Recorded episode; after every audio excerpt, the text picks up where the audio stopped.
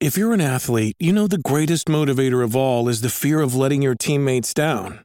After all, a team is only as good as its weakest link. So you owe it to those wearing the same jersey as you to be your best every time you step on the field. That's why there's no vape in team.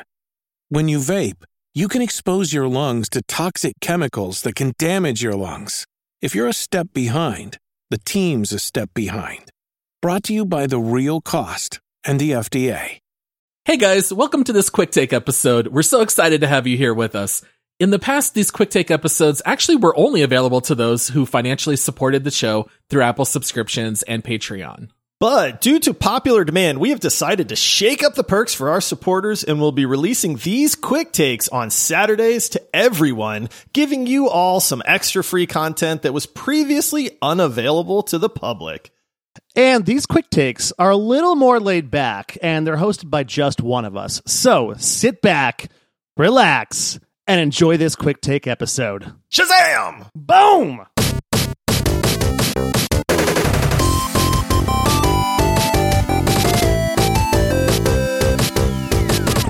Hey, what is up, everybody? This is Paul, and I am back with another quick take episode for you this week.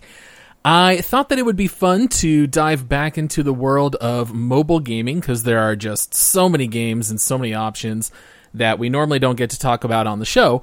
And I wanted to talk about a, well, it's actually kind of a two for one because these two games are essentially the same. You can kind of pick either one and have a lot of fun, although I'll share a little bit about which one I like more. But I want to talk about Game Dev Story and Game Dev Tycoon. And at its core, both of these games are exactly the same. Game Dev Story is the one that came out first. I remember I initially bought it way back in the day on one of my old iPhones, and basically it lets you run your own gaming studio where you get to design games, release them to the public, they get rated, uh, depending on how many copies sell, then you make more money, and then you can increase your staff and start to hire other people, and so on and so forth. And then, not too terribly long after Game Dev Story came out, there was another game that a lot of people labeled just as a straight up knockoff, which is G- Game Dev Tycoon. And it's basically very similar. If you see screenshots, you might even think that it's a ripoff or really exactly the same game. But it actually is a little bit bigger, it goes into a little bit more depth. On the whole, I think I ended up playing Game Dev Tycoon a little bit more although I can definitely recommend either one for all of our listeners out there. Both games are pretty cheap, although they are not free to play. I don't think you might be able to download some kind of lighter uh, demo or or a version that gives you a certain amount of game time. But both of these games are five dollar mobile games. You can also buy Game Dev Tycoon through Steam for $10, but I would not do that. Uh, as fun as this game is, I think it plays just fine on mobile. You might as well save a few bucks and play it on that medium. But one of the really neat things is the progression over the course as you play. So basically, you start off as a one man game studio. You get to give it a name. You're just working out of your garage. And basically, as you do things, you kind of earn these points that you can use to unlock new genres or to do different things. So you might start experimenting and maybe you release a game about aliens and it's an RPG on PC. And then after you release the game, you can run some research to see whether or not that performs well in the market. And the game will kind of tell you, okay, maybe this was a good match or it was a perfect match or it's not an ideal match and the game doesn't do so well. And so it's kind of fun as you tinker with the different options. Like some of them are really obvious. If you want to put together like dungeon and RPG, clearly you know that's going to be a good performing combination, especially if you put it on something like PC, and those games tend to sell very well. If you want to, you can even title it Final Fantasy if you want as the name.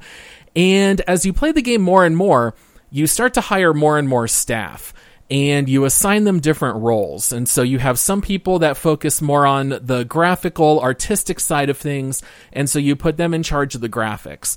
And then you have other people who are more technical, and you put them in charge of the engine and, and things of that nature. And over the course of the game, you can start to build bigger and better games. There's an option to attend a gaming conference every year, which kind of gives you a chance to market whatever game you're currently coming out with. And it also gives you options later. It gets pretty complex where you can actually assign two genres together. So you can actually have like an action RPG uh, set with dragons or you know, trains or whatever it might be. And sometimes you can make some weird combinations and they actually do perform well, which is kind of funny. But the game also tries to kind of follow the real life timeline of games. So you start to see games like the Nintendo NES gets released, and, and because of copyright, they give it a different name, but it's clearly the NES, and that comes out, and then later you'll see things like the Sega Genesis, and they talk about how the Sega Genesis has a little bit more of a mature audience, and so maybe if you create a mature game, it might perform better on Sega than it would for Nintendo. So it's actually a lot of fun. It lets you kind of play the role of a gaming studio, kind of lets you put together some things that you really enjoy. I remember putting together things like robbery and adventure and you can kind of you know make games of that nature and you get get to move into bigger better studios train your staff so they get to increase their uh, uh abilities in those different areas and so it's a lot of fun there's lots of progression along the way as far as unlocking bigger and better options for your engines. As time goes on, you start to be able to use things like branching storylines and 3D audio, and it even goes a little bit into the future where you can start to design 3D games and things of that nature. So, anyway, that's definitely a big recommendation of mine. I have plugged in dozens, if not hundreds, of hours into both of these. So, feel free to check out Game Dev Story or Game Dev Tycoon. Uh, I know everyone kind of picks their own side. I like Tycoon just a little bit more, but they are both very fun to play. So hopefully that'll be a good hot tip for you, uh, mobile gaming wise. And then I will will be back with another quick take episode next week. Thanks so much, guys. We really appreciate all the support. Happy gaming.